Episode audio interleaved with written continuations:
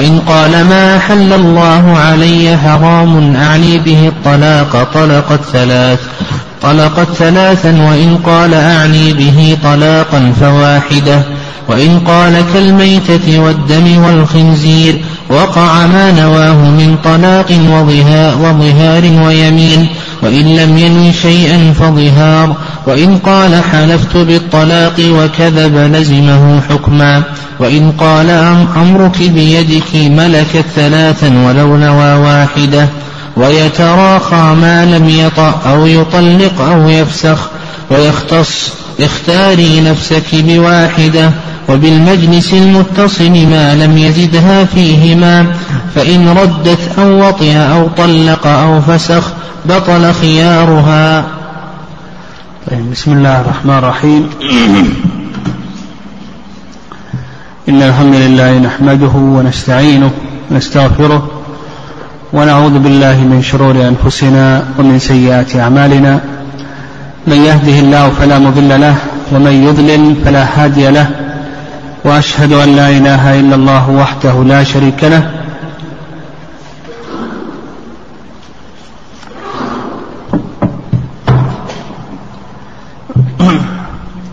تقدم لنا في الدروس السابقة ما يتعلق بصفة طلاق السنة. وما يضاد ذلك. من طلاق البدعة وذكرنا أن طلاق السنة ما جمع أربع صفات. الصفة الأولى أن يكون واحدة والصفة الثانية أن يكون في طهر والصفة الثالثة أن يكون في طهر لم يطأ فيه والصفة الرابعة أن يتركها حتى تنتهي عدتها وأن لا يلحقها طلقة في أثناء العدة. وبينا ما يتعلق بالطلاق المخالف للسنة من حيث الحكم التكليفي وكذلك أيضا من حيث الحكم الوضعي نعم.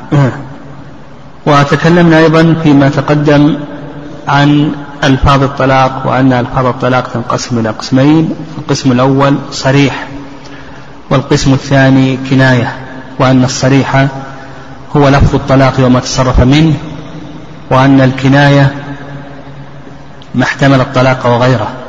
وذكرنا أن العلماء رحمهم الله لهم مسلكان في تحديد الصريح والكناية المسلك الأول الرجوع إلى أصل اللغة والمسلك الثاني الرجوع إلى العرف ذكرنا أن الصواب في هذه المسألة هو الرجوع إلى العرف ما تعارف الناس عليه أنه صريح فهو صريح وما لم يتعارفوا على أنه صريح واحتمل فإنه يكون من باب الكناية.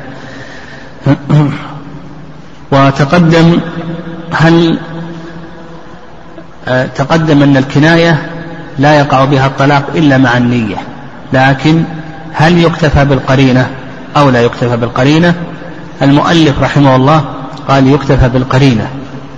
ففي حال غضب وفي حال خصومة سؤالها الطلاق يكتفى بذلك عن نية. ذكرنا أن الصواب أنه لا يكتفى بذلك عن نية. قال المؤلف رحمه الله ويقع مع النية بالظاهرة ثلاث وإن وواحدة وبالخفية منوى هذه المسألة تقدم الكلام عليها وذكرنا أن الكنايات الظاهرة وضعت للبينونة الكبرى وأنه يقع بها ثلاث طلاقات. ولو نوى واحدة ولو لم ينوي شيئا. إن نوى واحدة فثلاث إن نوى اثنتين ثلاث إن نوى ثلاثا ثلاث إلى آخره. وأما بالنسبة للكنايات الخفية فيقع ما نواه. إن نوى واحدة فواحدة وإن نوى اثنتين فاثنتين وإن نوى ثلاثا فثلاث وإن لم ينوي شيئا فواحدة. مثل أيضا الصريح. الصريح إن نوى طلقة طل فطلقة وإن نوى طلقتين فثنتان وإن نوى ثلاثا فثلاث وإن نوى وإن لم ينوي شيئا واحدة. قال المؤلف فصل. ومن قال أنت علي حرام أو كظهر أمي فهو ظهار ولو نوى به الطلاق. هذه المسألة تحريم الزوجة هذه سيأتينا إن شاء الله بحثها في كتاب الظهار. هذه سيأتي بحثها في كتاب الظهار. العلماء رحمه الله يتعرضون لها يذكرونها هنا ويذكرونها أيضا في كتاب الظهار ويذكرونها أيضا في كتاب الأيمان. سيأتينا إن شاء الله بحثها في كتاب الظهار. تحريم الزوجة اختلف فيه العلماء رحمهم الله كثيرا وألفت فيه مؤلفات مستقلة. نعم ألفت فيه مؤلفات مستقلة.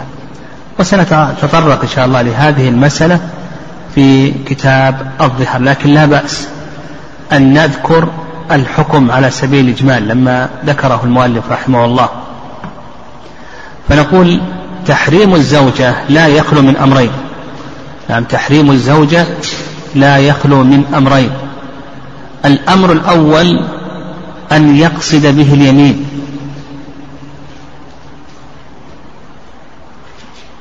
كيف يقصد به اليمين؟ يعني يقصد به الحث أو المنع أو التصديق أو التكذيب. يقول الأمر الأول أن يقصد بذلك اليمين الحث أو المنع أو التصديق أو التكذيب. كأن يقول إن خرجت فأنت علي حرام أو إن ذهبت فأنت علي حرام أو إن لم تذهبي فعلي فأنت علي حرام. يقصد الحث والمنع أو تصديق خبر أو تكذيب. هذا الخبر. فهذا القسم الأول إذا قصد بالتحريم اليمين. فالمذهب أنه لا فرق. هو رأي جمهور أنهم لا يفرقون. على كل حال المذهب أنه لا فرق وأنه ظهار. والرأي الثاني اختيار شيخ الإسلام تيمية رحمه الله أنه يمين. فيها الكفارة. أنه يمين فيها الكفارة. كفارة اليمين هذا القسم الأول. نقول القسم الأول إذا قصد بالتحريم ماذا؟ ها؟ اليمين. القسم الثاني ألا يقصد اليمين وإنما يقصد مجرد التحريم. كأن يقول لزوجته أنت علي حرام. فأيضا المذهب أنه ظهار. وهذا أيضا اختيار شيخ الإسلام تيمية رحمه الله أنه ظهار. والرأي الثاني أنه يمين. إلا إن قصد الطلاق فطلاق. وهذا ذهب إليه طائفة من السلف. وهذه المسألة كما أسلفت فيها أقوال كثيرة. يعني فيها أقوال لكن سنتعرض لهذه الأقوال إن شاء الله في كتاب الظهار. المهم القسم الثاني ماذا؟ ها؟ أن يقصد مجرد التحريم لا يقصد اليمين كأن يقول لزوجته أنت علي حرام. يقصد التحريم. فالمذهب أنه ماذا؟ أنه ظهار. والرأي الثاني ذهب إليه طوائف من السلف أنه يمين. حكم حكم اليمين. إلا نعم إلا إن قصد الطلاق. فحكمه حكم الطلاق. وعند الظاهرية أنه لغو إلى آخره لكن سيأتينا إن شاء الله بين هذه المسألة. والصواب في هذه المسألة أنه يمين. الصواب والقول الثاني أنه يمين إلا إن قصد الطلاق. نقول يمين لأن ذلك حيث ابن عباس رضي الله تعالى عنهما في الصحيحين. يعني ما ورد عن ابن عباس رضي الله تعالى عنهما في الصحيحين أنه قال الحرام يمين فيها الكفارة. قال الحرام يمين فيها الكفارة. وكذلك أيضا هو وارد عن بعض الصحابة رضي الله تعالى عنهم. ولأن يعني القول بأنه ظهار فيه ضعف. لماذا؟ لأن الظهار أوجب الله عز وجل فيه ماذا؟ الكفارة المغلظة. والكفارة المغلظة لا تجب إلا في التشبيه القبيح. هذا ما فيه تشبيه قبيح. أن يقول لزوجته أنت علي كظهر أمي. يشبه أحل الناس له بأحرم الناس عليه. فهنا وجبت الكفارة المغلظة. لوجود ماذا؟ لوجود هذا التشبيه القبيح. أما إذا لم يكن تشبيه قبيح ها فنقول بأنه ماذا؟ نقول بأنه ظهار يمين. نقول بأنه يمين. إلا إن نوى الطلاق فيكون ماذا؟ يكون طلاقا. لأن قوله أنت علي حرام هذه كناية من كناية الطلاق. فيقع به الطلاق مع النية وهذا وارد عن الصحابة رضي الله تعالى عنهم. فالخلاصة وهذه مسألة مهمة تقع عند كثير من الناس اليوم. تحريم الزوجة نقول الخلاصة فيه أنه ينقسم إلى قسمين. القسم الأول أن يقصد اليمين الحث والمنع والتصديق والتكذيب هذه يمين كما اختاره الشيخ الإسلام تيمية رحمه الله. القسم الثاني أن لا يقصد اليمين وإنما يقصد مجرد التحريم. فهذه موضع خلاف كبير بين العلماء رحمهم الله. والصواب في هذه المسألة أيضا أنها يمين ما لم ينوي الطلاق. والمشهور من المذهب أنه ماذا؟ أنه ظهار وهو اختيار شيخ الإسلام تيمية رحمه الله. قال وإن قال أنت علي حرام أو كظهر أمي فهو ظهار ولو نوى به الطلاق. صحيح. إذا قال أنت علي كظهر أمي هذا ظهار حتى ولو نوى الطلاق ظهار حتى ولو نوى الطلاق. وهذا كان موجود في الجاهل لو قلنا بأنه إذا قال لزوجته أنت علي كظهر أمي ونوى الطلاق يكون طلاقا ها؟ رجعنا إلى ما كانوا عليه في الجاهلية. في الجاهلية كان إذا أراد أن أن يطلق زوجته ها؟ حرمها. قال أنت علي كظهر أمي. يعني جعلها بائن بينونة كبرى إذا أراد أن يبينها قال أنت علي كظهر أمي. هذا كان في الجاهلية في أول الأمر ثم بعد ذلك الله سبحانه وتعالى جعله ظهارا وجعل فيه الكفارة المغلظة. فإذا قال أنت علي كظهر أمي حتى ولو نوى الطلاق نقول بأنه ماذا؟ نقول ظهار. وكذلك ما أحل الله علي حرام. وإن قال ما أحل الله علي حرام أعني به الطلاق طلقت ثلاثا قال وكذلك ما أحل الله عليه حرام. ويدخل في ذلك الزوجة. إذا قال ما أحل الله عليه حرام إلى آخره يقول المؤلف رحمه الله تعالى نعم. وكذلك ما أحل الله عليه حرام. يعني يقول المؤلف رحمه الله تعالى أنه يكون ماذا؟ ظهارا. أنه يكون ظهارا. وذكرنا أن الصواب في هذه المسألة أنه لا يأخذ حكم الظهار إلا ها؟ نوى الطلاق فيكون ماذا؟ طلاقا. صواب أنه يمين إلا إذا نوى الطلاق فإنه يكون طلاقا. فقوله وكذلك ما أحل الله عليه حرام يدخل في ذلك الزوجة لأن الزوجة مما أحلها الله عز وجل له. فنقول كلام المؤلف أنه يكون ظهارا والصواب أنه يمين إلا إن والطلاق فإنه يكون طلاقا. قال وإن قال ما أحل الله علي حرام أعني به الطلاق طلقت ثلاثا. نعم إذا قال ما أحل الله علي حرام أعني به الطلاق يقول المؤلف رحمه الله طلقت ثلاثا. لأن التحريم كناية من كنايات الطلاق. فإذا نوى به الطلاق يقع الطلاق. وهنا قال المؤلف رحمه الله نعم قال المؤلف رحمه الله يقع عليه الطلاق يقع عليه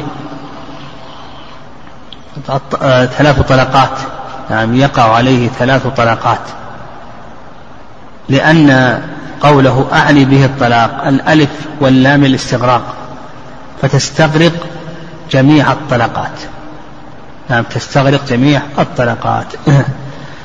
والصواب كما تقدم الصواب في هذه المسألة أنه إذا حرم زوجته ونوى الطلاق وقع الطلاق لكن لا يقع ثلاث طلقات وإنما يقع طلقة واحدة.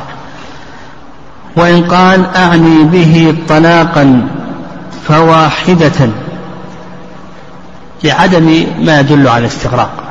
لو قال ما أحل الله علي حرام أعني به طلاقا. كما سلف أن التحريم من كناية الطلاق وعلى هذا يقع بالتحريم مع النية الطلاق. لكن إذا قال أعني به طلاقا أو أقصد به طلاقا هذا يقع طلقة واحدة لعدم ما يدل على الاستغراق قال وإن قال كالميتة والدم والخنزير وقع ما نواه من طلاق وظهار ويمين وإن لم ينوي شيئا فظهار إذا قال لزوجته أنت علي كالميتة أو كالدم أو كالخنزير. يقول لك المؤلف رحمه الله تعالى لا يخلو من أقسام. القسم الأول نعم القسم الأول أن ينوي الطلاق. ها؟ وش الحكم هنا؟ إذا نوى الطلاق نقول يقع به طلاق. لأن هذا من كنايات الطلاق. هذا القسم الأول. القسم الثاني أن ينوي الظهار. ها؟ فهذا يقع الظهار. على كلام المؤلف. إذا قال أنت كالميتة أو كالدم أو كالخنزير وهو ينوي الظهار. يقول يقع الظهار والصحيح في ذلك ها أنه لا يقع الظهار وأن حكمه حكم اليمين. لأننا كما ذكرنا ما يكون هناك ظهار إلا تشبيه القبيح أن يشبه أحل الناس له بأحرم الناس عليه. وهنا لا يوجد هذا التشبيه القبيح. هذا التشبيه القبيح غير موجود. ولهذا وجبت فيه الكفارة المغلظة كما سلف. نعم وجبت فيه الكفارة المغلظة. فالصواب في ذلك أنه حكم ماذا؟ أن اليمين في كفارة اليمين. القسم الثالث أن ينوي اليمين. أما القسم الثالث أن ينوي اليمين. بأن يقصد ترك وطئها. بأن يقصد ترك وطئها. يعني مجرد ترك الوطء. فهذا حكم حكم اليمين. في كفارة اليمين. القسم الرابع ألا ينوي شيئا. فيقول المؤلف رحمه الله بأنه ظهار والصواب أنه يمين. فأصبح عندنا في هذه المسألة في كل الأقسام يكون يمينا إلا إذا نوى الطلاق لأنه كناية من كنايات الطلاق فيقع به الطلاق مع النية. قال المؤلف وإن قال حلفت بالطلاق وكذب لزمه حكما. لو قال حلفت بالطلاق. يعني مثال ذلك قالت زوجته أذهب إلى السوق. قال أنا حلفت بالطلاق أنا كنت حالف بالطلاق أنك ما تذهبين للسوق اليوم. ها؟ وهو كاذب. وذهبت للسوق. وش يقول المؤلف رحمه الله؟ قال لزمه حكما. لو رافعته الزوجة إلى القاضي وش يحكم عليه القاضي؟ بالطلاق. لأنه حلف بالطلاق وأحنثته وذهبت إلى السوق. قال كاذب. ها؟ قال أنا أكذب ما حلف بالطلاق. يقبل منه القاضي ولا ما يقبل؟ ما يقبل منه القاضي. القاضي لا يقبل منه. لأن القاضي يقضي على نحو ما يسمع وقد أقر على نفسه أنه حلف بالطلاق.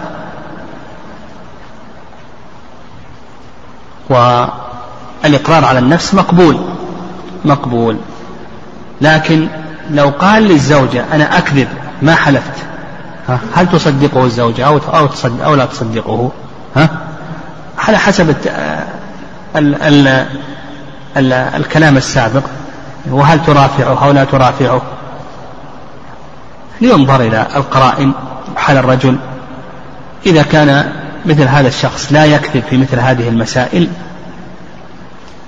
ويوثق بخبره وقوله لديانته ونحو ذلك فهذا تقبل قوله ولا ترفعه للقاضي لأنها لو رفعته للقاضي القاضي سيحكم عليه بالطلاق.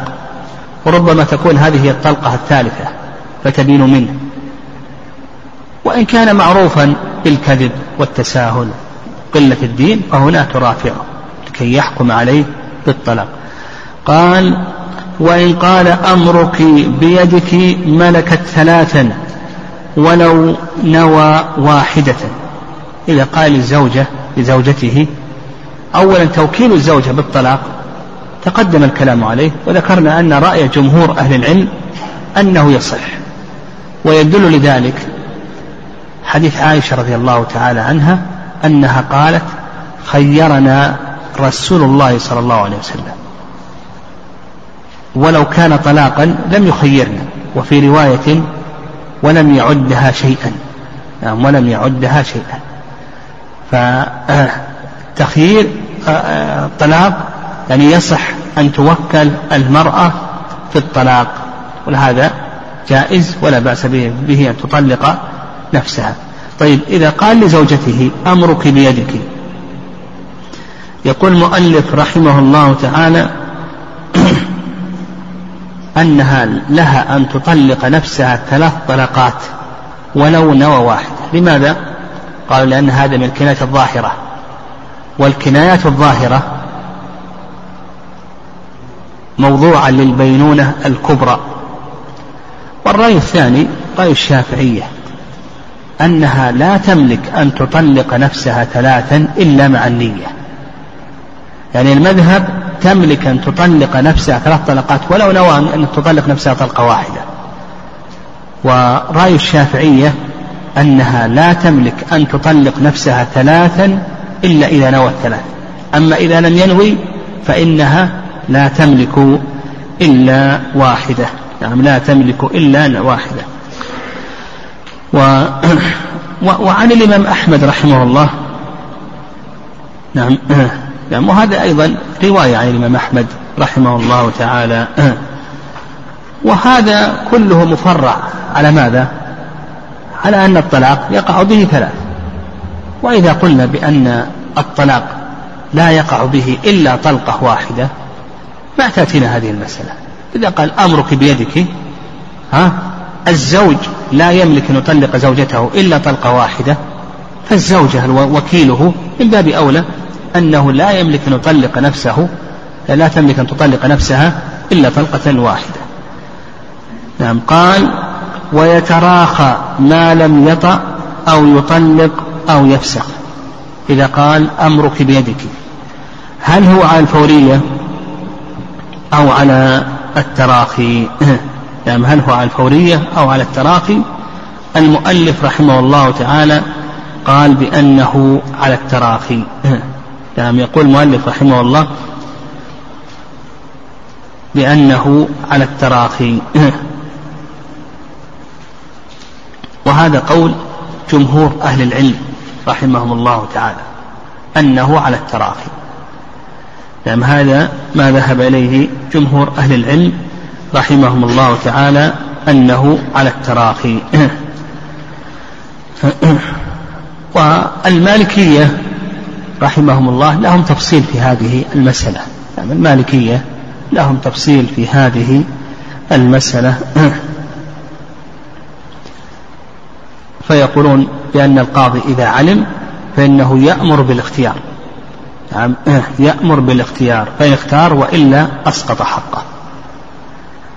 يقولون فكأن المالكية يرون أنه على التراخي إلا إذا علم القاضي فإنه يأمر بالاختيار فإن اختار وإلا أسقط حقه.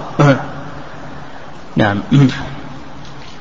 ويظهر والله أعلم ما ذهب إليه جمهور أهل العلم رحمهم الله وأنه على التراخي إلا إذا دلت القرينة إذا دلت القرينة على الفورية وأن الزوج قصد الفورية. قال ما لم يطأ أو يطلق أو يفسخ. يعني ما لم يوجد دليل الرجوع. ما لم يوجد دليل الرجوع. ودليل الرجوع إما بالقول أو بالفعل. بالقول كأن يقول رجعت أو فسقت. يقول لها رجعت عن قولي لك اختاري نفسك أو أبطلت هذا الاختيار ونحو ذلك. هذا القول هذا بالقول. وبالفعل يكون بأي شيء؟ بالوطء إذا وطئها فهذا رجوع منه. إذا وطئها هذا رجوع منه عن قوله لها اختاري نفسك. لأن الوطأ يدل على الرضا ببقاء الزوجية. قال ويختص اختاري نفسك بواحدة وبالمجلس المتصل ما لم يزدها فيهما.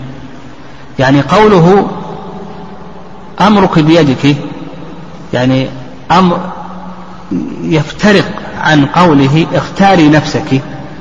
ها؟ بأمرين. الأمر الأول أن قوله أمرك بيدك ماذا؟ للبينونة تملك ثلاثا. وقوله اختاري نفسك ما تملك إلا ماذا؟ إلا واحدة. هذا الفرق الأول. الفرق الثاني أن قوله أمرك بيدك على التراخي وقوله اختاري نفسك هذا في المجلس. لا بد أن تختار في المجلس. واضح؟ يعني فرق بين اللفظين. قال ويختص اختاري نفسك بواحدة وبالمجلس المتصل. يعني إذا قال لها اختاري نفسك فإنها لا تملك إلا طلقة واحدة. نعم لا تملك إلا طلقة واحدة. وقال المؤلف رحمه الله ما لم يزدها فيهما. يعني لو قال لك أن تختاري نفسك إلى طلقتين إلى ثلاث. تملك ذلك ولا تملك ذلك؟ على كلام المؤلف أنها تملك ذلك لأنه قال ما لم يزدها فيهما. والصواب أنها لا تملك ذلك. لأن الزوج لا يملك. فنائبه من باب أولى أنه لا يملك. طيب هذا بالنسبة للعدد. لو قال اختاري نفسك في هذا المجلس أو متى شئت. فلا يختص ذلك بالمجلس. فلها أن تختار نفسها في المجلس وما بعد المجلس. طيب قال المؤلف رحمه الله وبالمجلس المتصل. نعم بالمجلس المتصل. يعني أن لها أن تختار نفسها في المجلس. بعد المجلس هل تملك أن تختار نفسها أو لا تملك؟ ها؟ لا تملك. بخلاف قوله أمرك بيدك تملك أن تطلق نفسها ولا تملك. تملك التراخي لكن في قوله اختاري نفسك هذا خاص بأي شيء؟ بالمجلس. نعم خاص بالمجلس. وهذا هو المشهور من المذهب. نعم هذا هو المشهور من المذهب. وأيضا قريب منه قول الحنفية. يعني قول الحنفية قريب من هذا. الكلام. وعند الشافعية أنه يجب أن تختار نفسها على الفور. لأن الشافعية يجب أن تختار نفسها على الفور. والأقرب كما تقدم أن مثل هذه المسائل يرجع فيها إلى القرائن.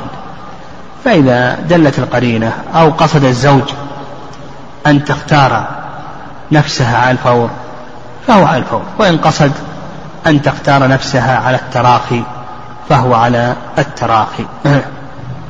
وإلا كما قال الشافعية على الفور. هذا الذي يظهر والله أعلم. لأن دلالة اللفظ تدل على أنه لا بد من الفورية.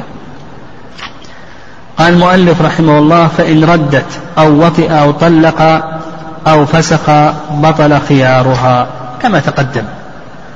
يبطل قوله اختار نفسك كما قلنا فيما إذا قال لها أمرك بيدك. نقول يبطل إما بالقول أو بالفعل. بالقول كأن يقول رجعت أو فسخت أو ترد هي تقول رددت الاختيار.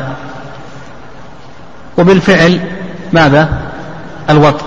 إذا وطئها بطل حقها من الاختيار. لأن الوطأ يدل على الرضا ببقاء الزوجية قال رحمه الله باب ما يختلف به عدد الطلاق. نعم باب ما يختلف به على الطلاق. الطلاق هل هو معتبر بالرجال أو معتبر بالنساء. نعم الطلاق. هل هو معتبر بالرجال؟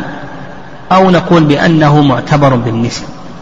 المشهور من المذهب وهو قول جمهور أهل العلم أنه معتبر بالرجال. نعم أنه معتبر بالرجال. ويدل لهذا قول الله عز وجل الطلاق مرتان. ثم قال فإن طلقها. من هو؟ الزوج يدل على أنه معتبر بالرجال وقد جاء في الحديث الضعيف الطلاق لمن أخذ بالساق. نعم الطلاق لمن أخذ بالساق وهو الزوج الزوج هو الذي يأخذ بالساق. والرأي الثاني رأي الحنفية أن الطلاق معتبر بالنساء. نعم أن الطلاق معتبر بالنساء. لحديث عائشة رضي الله تعالى عنها مرفوعا أن النبي صلى الله عليه وسلم قال طلاق الأمة تطليقتان. قال طلاق الأمة تطليقتان. رواه أبو داود والترمذي لكنه ضعيف. نعم ضعيف الحديث. والصواب أن الطلاق معتبر بالرجال. وعلى هذا إذا كان حرا ها ولهذا قال لك يملك من كله حر أو بعضه ثلاثا. والعبد اثنتين حرة كانت زوجتاهما أو أمه. فالحر يملك كم؟ ثلاث طلقات. والرقيق يملك طلقتين. الحر يملك ثلاث طلقات سواء كانت زوجته حرة أو أمه لأن المعتبر هو ماذا؟ الرجال. والرقيق يملك طلقتين. سواء كانت زوجته حرة أو أمة. لكن لو قلنا بأن المعتبر النساء ننظر إلى ماذا؟ إلى المرأة. فإن كانت حرة فطلاقها كم؟ ثلاث. حتى ولو كان زوجها رقيقا. وإن كانت أمة فطلاقها طلقتان حتى ولو كان زوجها حرا حتى ولو كان زوجها حرا.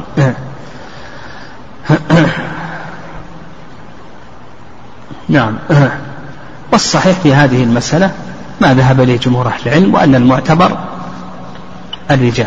نعم. قال المؤلف فإذا قال أنت الطلاق أو طالق أو علي أو يلزمني وقع ثلاث بنيتها وإلا واحدة. نعم.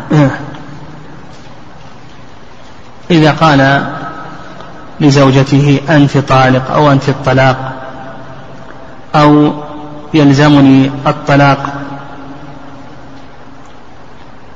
أو يلزمني الطلاق حسب النية إن نوى واحدة فواحدة وإن نوى اثنتين فاثنتين وإن نوى ثلاثا فثلاث يعني إذا لم ينوي شيئا واحدة ولها قال المؤلف وإلا واحدة. نعم. ويقع بلفظ كل الطلاق. لو قال أنت طالق كل الطلاق أو أكثر الطلاق أو عدد الحصى والريح ونحو ذلك ثلاث ولو نوى واحدة لأن هذه الألفاظ كما لو قال لها أنت طالق ثلاثا. لو قال أنت طالق كل الطلاق كم يقع؟ ثلاث حتى لو نوى واحدة. لأن هذا اللفظ بمنزلة قوله أنت طالق ثلاثا. وإذا صرح بالعدد فإن النية لا تقوى على تخصيص العدد. لو قال أنت طالق ثلاثا قال أنا نويت واحدة. يصلح ولا ما يصلح؟ ها؟ ما يصلح. ما أنت ما ها؟ قال أنت طالق ثلاثا. وقال أنا نويت واحدة. ولا خلاص. قال أنا نويت ثنتين ينفعه أو لا ينفعه؟ نقول لا ينفعه. مثله أيضا لو قال أنت طالق كل الطلاق. كأنه قال أنت طالق ثلاثا. صرح بالعدد. خلاص ما النية ما تقدر على تخصيص العدد. ما تقدر. اللفظ أقوى من النية. أو أكثر الطلاق. أو عدد الحصى. أنت طالق عدد الحصى. ها؟ أو الريح ونحو ذلك. ثلاث ولو نوى واحدة. لأن لأن مثل لأن هذه الألفاظ كأنه قال أنت طالق ثلاثة. واللفظ لا يحتمل هذه نعم.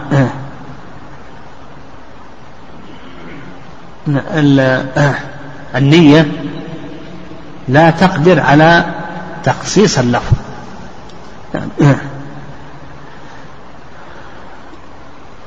طيب. لو قال أنت طالق أطول الطلاق. أنت طالق أطول الطلاق. أو أعرض الطلاق. وش نقول هنا؟ ها؟ هل هذا فيه دليل على العدد أو ليس فيه دليل على العدد؟ هذا ليس فيه دليل على العدد. ليس فيه عدد. لأن الطلقة الواحدة يطلق عليها بأنها أطول الطلاق. نوع من الطلاق. فليس فيه دليل على العدد فيقع عليه واحدة. إلا إذا نوى طلقة أو طلقتين أو ثلاث فيقع حسب ما نوى. كما قلنا لو قال أنت طالق يقع ما نوى. إن نوى طلقة فطلقة وإن نوى طلقتين طلقتين وإن نوى ثلاثا فثلاث وإن لم ينوي فطلقة. قال وإن طلق عضوا أو جزءا مشاعا. عضوا قال رأسك طالق أو يدك طالق أو جزءا مشاعا. ها؟ وش مثاله؟ جزء مشاع. نصفك طالق ربعك طالق ها؟ أو جزءا معينا. وش مثاله جزء معين؟ نصفك الأعلى صح. نصف نصفك الأعلى طالق. عضو كاليد. جزء مشاع ها؟ ربعك أو خمسك طالق جزء معين قال نصفك الأعلى طالق وش الحكم هنا؟ قال المؤلف رحمه الله أو يعني هذه ثلاث مسائل. قال أو جزءا مشاعا أو معينا أو مبهما. نعم أو مبهما. لأن قال جزءك طالق ما عين جزءك طالق. ما عين. لا هو الفوق ولا التحتي. ها؟ أو قال نصف طلقة أو جزءا من طلقة طلقت. خمس مسائل. طلق عضو طلق مع أن الأعضاء كما سيأتينا عندهم في تفصيل. طلق عضوا طلق جزءا مشاعا جزءا معينا جزءا مبهما أو قال أنت طالق نصف طلقة أو ربع طلقة أو خمس طلقة. وش تطلق ولا تطلق يقول لك المؤلف رحمه الله بأنها تطلق. وهذا رأي جمهور أهل العلم. وإن كان لهم تفاصيل في هذه المسألة لكن هذا هو رأي جمهور أهل العلم رحمهم الله تعالى. نعم هذا رأي جمهور أهل العلم رحمهم الله تعالى. والرأي الثاني رأي داود الظاهري أنها لا تطلق لأن هذا الطلاق ليس الطلاق الذي ورد في القرآن والسنة الطلاق الذي ورد في القرآن والسنة المضاف إلى جملة المرأة إلى جميع الجملة. ما يطلق يدا أو رجلا أو رأسا أو جزءا إلى آخره أو يطلق نصف طلقة أو ربع طلقة هذا ما ورد. نعم هذا ما ورد. يظهر والله أعلم أن هذا القول هو الأقرب. لأن الأصل عندنا ماذا؟ الأصل هو بقاء النكاح. هذا الأصل. الأصل بقاء النكاح.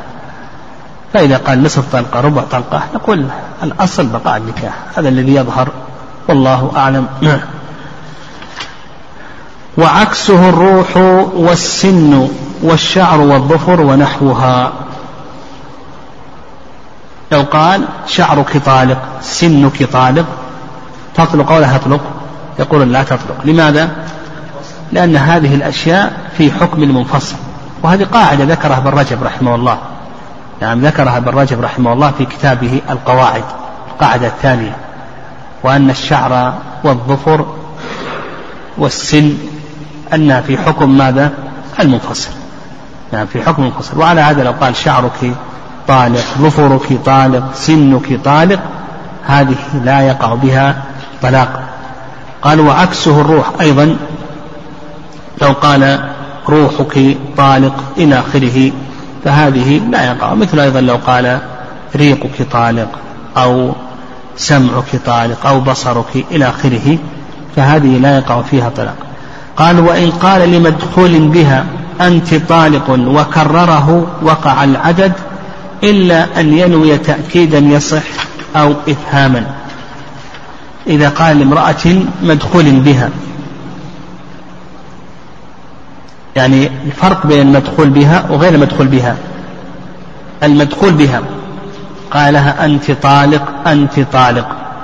وش نقول؟ كم من طلقة؟ أنت طالق أنت طالق. كم من طلقة؟ طلقتان. المؤلف يرى أنها تطلق طلقتين. قال لك إلا أن ينوي تأكيدا يصح أو إفهاما. نقول يقع عليه طلقتان إلا متى؟ إذا نوى تأكيدا صحيحا أو إفهاما. قال أنت طالق أنت طالق. قلنا عليك عليك طلقتان. قال لا أنا قصدت الثانية فهمة أنها طلقت. ها؟ كم يقع؟ واحدة. يقع واحد. هذا قصد الإفهام. طيب قصد التأكيد. قصد التأكيد. تأكيد قصد التأكيد. قال المؤلف يصح. قال أنت طالق أنت طالق أنت طالق. قلنا وقع عليك كم؟ ثلاث. قال لا قصدت أن أؤكد الأولى بالثالثة. الثالثة لا تحسبون علي لأني قصدت أن أؤكد بها الأولى. ينفع ولا ما ينفعه ما ينفع. لماذا؟ لأن التأكيد هنا ما يصح. لا بد أنه ي... نعم لا بد أنه يؤكد التأكيد لا بد فيه من أمرين. الاتصال وأن يؤكد الجملة بمثلها. لا بد تصير فقيه. اتصال وأيضا تؤكد الجملة بمثلها. كيف اتصال؟ قال أنت طالق أنت طالق أنت طالق. قال أنا قصدت أن أؤكد الأولى بالثالثة. ينفع ولا ما ينفعه ما ينفعه طيب أنا قال أنا قصدت الثانية قصدت أن أؤكد بها الأولى. ينفع ولا ما ينفع؟ ينفع. لوجود الاتصال. لوجود الاتصال. قال أنت طالق أنت طالق. قال أنا الثانية قصدت أن أؤكد الأولى. تقول زين الثانية هي بواقع لأنها قصدت التأكيد لا بأس. واضح؟ طيب قال أنت طالق أنت طالق أنت طالق. قال أنا قصدت بالثالثة أن أؤكد الثانية. يصح ولا ما يصح؟ نقول يصح. فنقول الشرط الأول للتأكيد ماذا؟ الاتصال. الشرط الثاني الشرط الثاني أن يؤكد الجملة بمثلها. أن يؤكد الجملة بمثلها. قال أنت طالق ثم أنت طالق. بل أنت طالق. ها؟ قال الثالثة أنا قصدت أكد الثانية. يقول ما يصلح. ما أكدت الجملة مثله. كم وقع عليك؟ وقع عليك ثلاث. خلاص. ما يصح لكن لو قال أنت طالق ثم أنت طالق ثم أنت طالق يصح أن يؤكد الثاني بالثالثة. لكن لما اختلفت عليه الجملة يصلح ولا ما يصلح؟ ها يقول ما يصلح. فلا بد من هذين الأمرين. قال المؤلف رحمه الله تعالى إلا أن ينوي تأكيدا يصح أو إفهاما. قال وإن كرره ببل أو بثم أو بالفاء أو قال بعدها أو قبلها أو معها طلقة وقع اثنتان. كرره ببل. قال أنت طالق بل طالق. ها؟ كم يقع طلقتان. إلا كما تقدم إذا كان يقصد ماذا؟ الإفهام كما تقدم. لو قال أنت طالق بل طالق. قال وإن كرره ببل. قال وإن كرره ببل أو بثم أو بالفاء. أو قال بعدها أو قبلها أو معها طلقة وقع اثنتان. نعم وقع اثنتان. قال أنت طالق بل طالق. أنت طالق ثم طالق. أنت طالق فطالق. ها؟ يقع عليه كم؟ يقع عليه اثنتان. أو معها طلقة أو قبلها طلقة إلى آخره. يقول المؤلف رحمه الله يقع عليه إثنتان. هذا وهذا كله تفريع على ماذا؟ على وقوع الطلاق الثلاث. هذا كله تفريع على وقوع الطلاق الثلاث. وهذا أيضا في المدخول بها. أما التي لم يدخل بها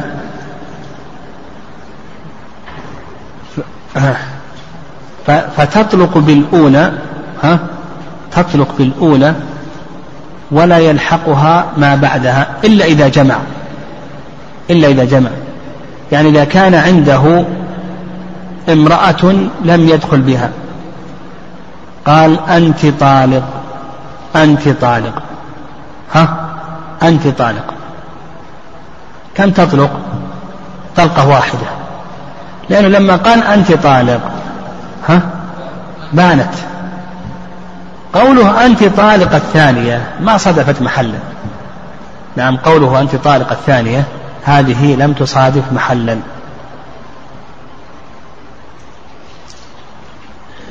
واضح؟ فلا تطلق به. إلا إذا جمع. قال لها أنت طالق ثلاثا. ها؟ أنت طالق ثلاثا. كم يقع عليها؟ يقع عليها ثلاث طلقات. نعم حتى وإن كانت غير مدخول بها. نعم حتى وإن كانت غير مدخول بها.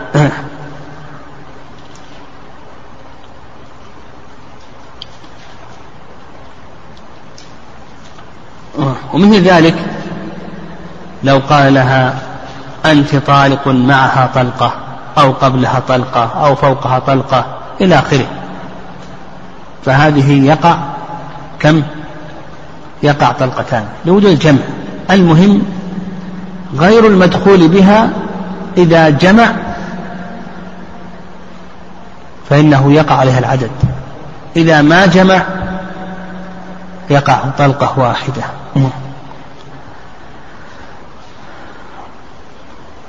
قال المؤلف رحمه الله تعالى والمعلق كالمنجز في هذا. نعم المعلق كالمنجز. هذا بيأتينا إن شاء الله ما يتعلق بتعليق الطلاق بالشروط. تعليق الطلاق بالشروط هذا سيأتي إن شاء الله. سيأتي بيان أقسامه. قال المؤلف فصل. ويصح منه استثناء النصف فأقل من عدد الطلاق والمطلقات فإذا قال أنت طالق طلقتين إلا واحدة وقعت واحدة. الاستثناء في اللغة العطف. وأما في الاصطلاح يعني الاستثناء في اللغة العطف. وأما في الاصطلاح فهو إخراج بعض المستثنى منه بإلا أو إحدى أخواتها. إخراج بعض المستثنى منه بإلا أو إحدى أخواتها. الاستثناء يصح في الطلاق. الاستثناء في الطلاق صحيح لكن اشترط له شروط. الشرط الأول الشرط الأول أن يكون من الزوج. نعم الشرط الأول أن يكون الاستثناء من الزوج. وعلى هذا لو استثنى أبوه أو استثنت أمه لم يصح. لو قال أنت طالق ثلاثا فقال أبوه إلا واحدة لم يصح ذلك. لا بد أن يكون الاستثناء من الزوج. الثاني قال استثناء النصف فأقل من عاد الطلاق والمطلقات. هذا الشرط الثاني أن يستثني النصف فأقل. وعلى هذا الاستثناء له أقسام. الاستثناء تحته أقسام. القسم الأول القسم الأول أن يستثني الكل. فهذا لا يصح. والأصوليون يحكون الإجماع. أن يستثني الكل. وش مثاله؟ قال أنت طالق ثلاثا إلا ثلاثا. ها؟ ما يصح هذا. استثناء هذا له. لماذا؟ لأنه يؤدي إلى إبطال كلام المكلف. يقول ما يصح. القسم الثاني أن يستثني أقل من النصف هذا يصح. لو قال أنت طالق ثلاثا إلا واحدة صح. القسم الثالث أن يستثني النصف. قال زوجاتي الأربع طوالق إلا فلانة وفلانة. وش نقول هنا؟ يصح. نقول يصح القسم الرابع أن يستثني الأكثر. القسم الرابع أن يستثني الأكثر. أكثر من النصف. قال أنت طالق ثلاثا إلا ثنتين أنت طالق ثلاثا إلا ثنتين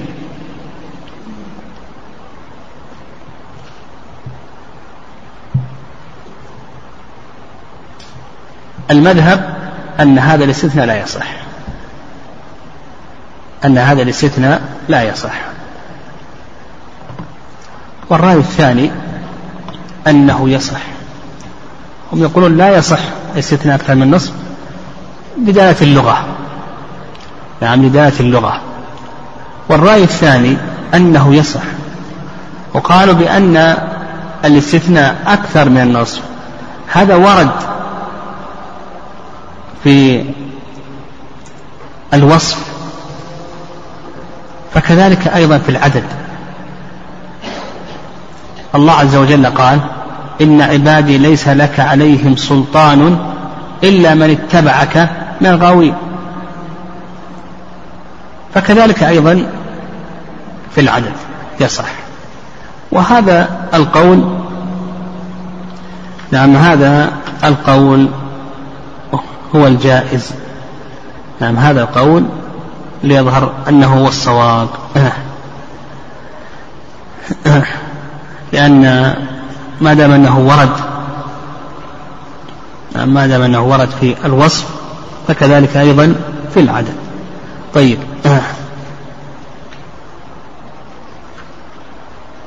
الشرط الثالث نعم الشرط الثالث.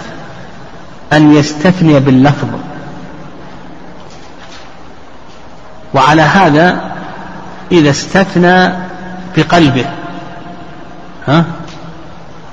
فإن صرح بالعدد لا يصح ذلك.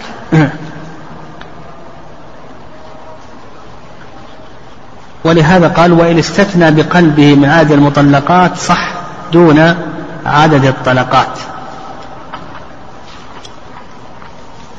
أن يستثني بأي شيء بلفظه فإن استثنى بقلبه نقول ينقسم إلى قسمين. إن استثنى بقلبه ينقسم إلى قسمين. القسم الأول أن يكون ذلك من عدد الطلقات. ما يصح. لو قال أنت طالق ثلاثا وقال نويت إلا واحدة يصح ولا ما يصح؟ نقول ما يصح لأن النية لا تقوى على رفع اللفظ. والآن قطع بثلاث فالنية ما تقوى على رفع اللفظ القسم الثاني أن يكون ذلك من عدد المطلقات فيصح. بشرط أنه ما يصالح بالعدد. قال نساء طوالق ونوى إلا الأولى أو إلا هندا يصح ولا يصح؟ نقول يصح. لماذا؟ لأن العام في اللغة العربية يأتي ويراد به الخاص. لكن لو قال نساء الأربع طوالق ونوى إلا هندا يصح ولا ما يصح نقول لا يصح أه.